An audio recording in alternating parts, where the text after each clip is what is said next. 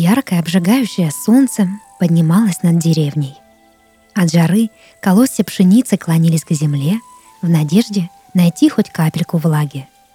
Вот уже несколько недель в деревне не было дождя, отчего сгорал урожай, высыхали реки, а жители то и дело падали без чувств на поле или вблизи своих домов.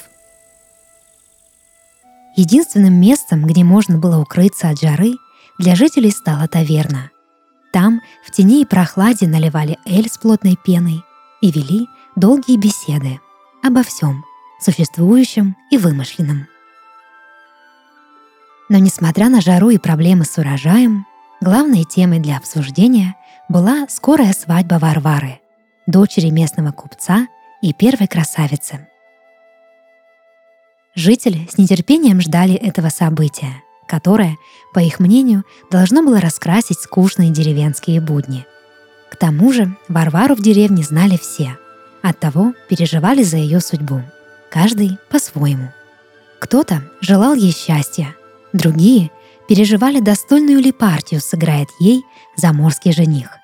Были и третьи, что тайно завидовали Варваре и неосознанно желали лишь одного, чтобы помолвка сорвалась. Сама же Варвара не слушала ни первых, ни вторых, ни третьих. Меланхолично бродила она полями и лесами в надежде усмирить беспокойное сердце, что вовсе не хотела идти под венец с незнакомцем. Были у нее мысли прыгнуть в реку да утопиться, но реки высохли и обнажили перед ней свои уродливые глубины. Хотела она сбежать, да жестокое солнце не давало покинуть деревню, лишало сил и рассудка. Молилась она Богу, да он не слышал. Небось и сам хотел посмотреть на свадьбу.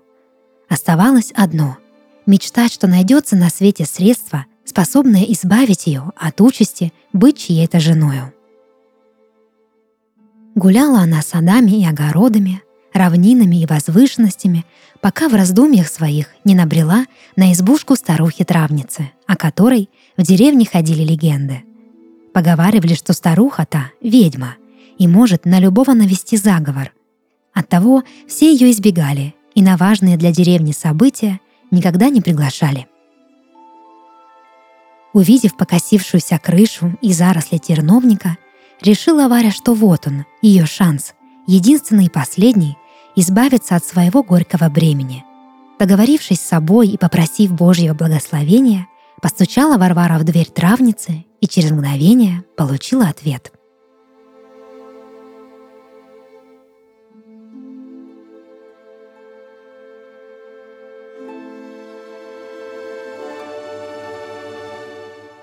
«Здравствуй, красная девица», — молвила старуха. «Заблудилась ты, что ли?»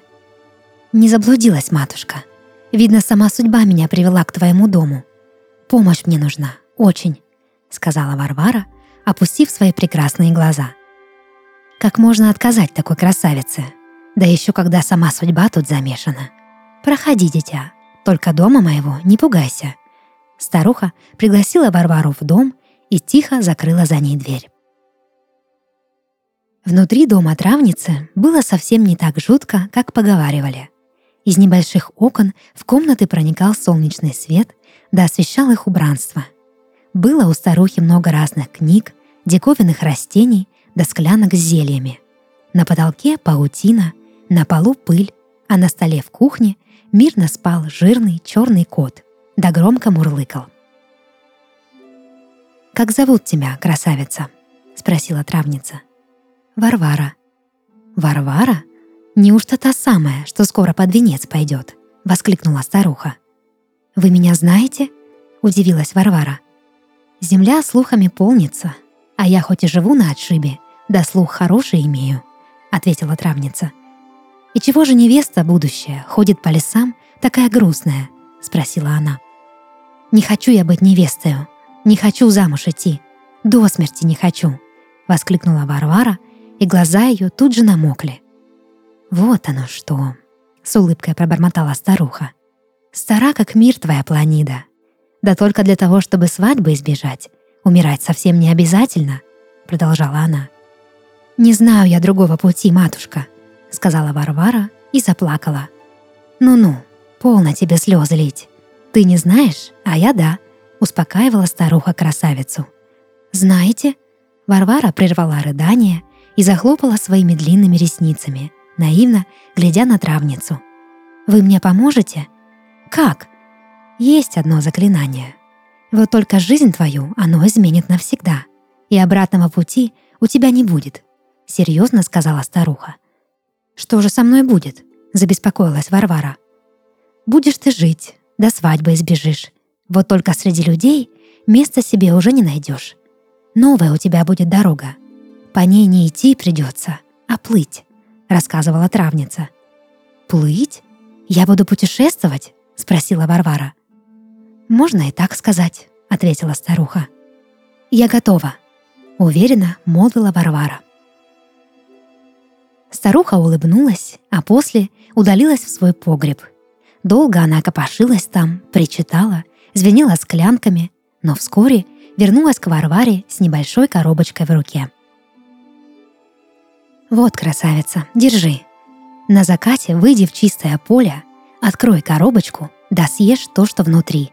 Затем проделай особый ритуал. Пока жуешь, кружись и приговаривай. Свадьбы не желаю. Тело свое морскому дьяволу вверяю. Небо пусть дождем прольется. К жизни прежней дева не вернется. Только слов волшебных не бойся. Повторяй да кружись. До тех пор, пока ноги свои чувствовать не перестанешь. Дальше судьба сама тебя направит, сказала травница и протянула Варваре коробочку.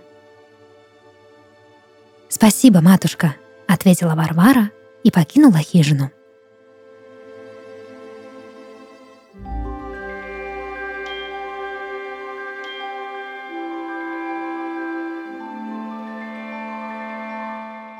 В чистое поле Варвара вышла ровно к закату. Открыв коробочку, что дала ей травница, увидела девушка внутри небольшую рыбью чешуйку, что сверкала под лучами уходящего солнца и переливалась всеми цветами радуги. Положив диковинку в рот, начала Варвара кружиться да читать волшебные слова. «Свадьбы не желаю, тело свое морскому дьяволу вверяю. Небо пусть дождем прольется, к жизни прежней дева не вернется». Вскоре ритуал взял над Варварой полную власть. Она кружилась так быстро, что перестала замечать вокруг себя сухие поросли травы. Небо стало для нее большим алым мазком, а земля постепенно уходила из-под ног.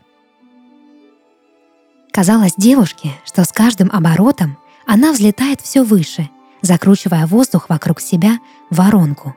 Спустя мгновение мощные потоки ветра поднялись в поле, а небо заполонили тучи. Раскаты грома вторили заклинанию, что читала Варвара, а после упали на землю проливным дождем. Вместе с долгожданной влагой на землю упала и Варвара. Холодные капли окутывали ее тело, словно свадебная фата. Мокрые волосы прилипали к прекрасному лицу, а босые, усталые ноги стали покрываться чешуйками. От удивления округлила Варвара свои прекрасные глаза — ведь прямо на них ее длинные стройные ноги превращались в русалочий хвост. Сил осознать происходящее у девушки не хватило. Упала она на землю без сознания. Дождь тем временем оросил поля, заполнил водой реки и вернул в деревню долгожданную летнюю прохладу —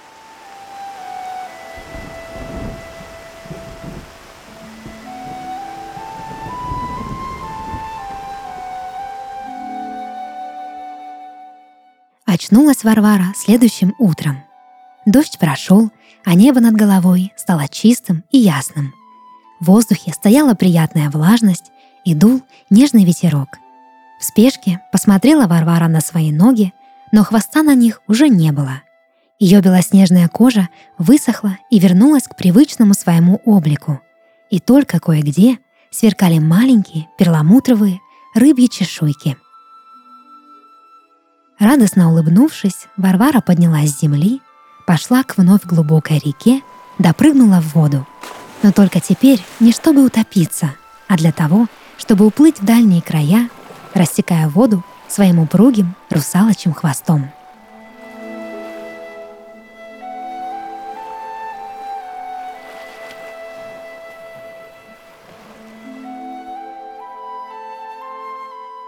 Это подкаст «Сны» и его ведущая Дарья Харченко.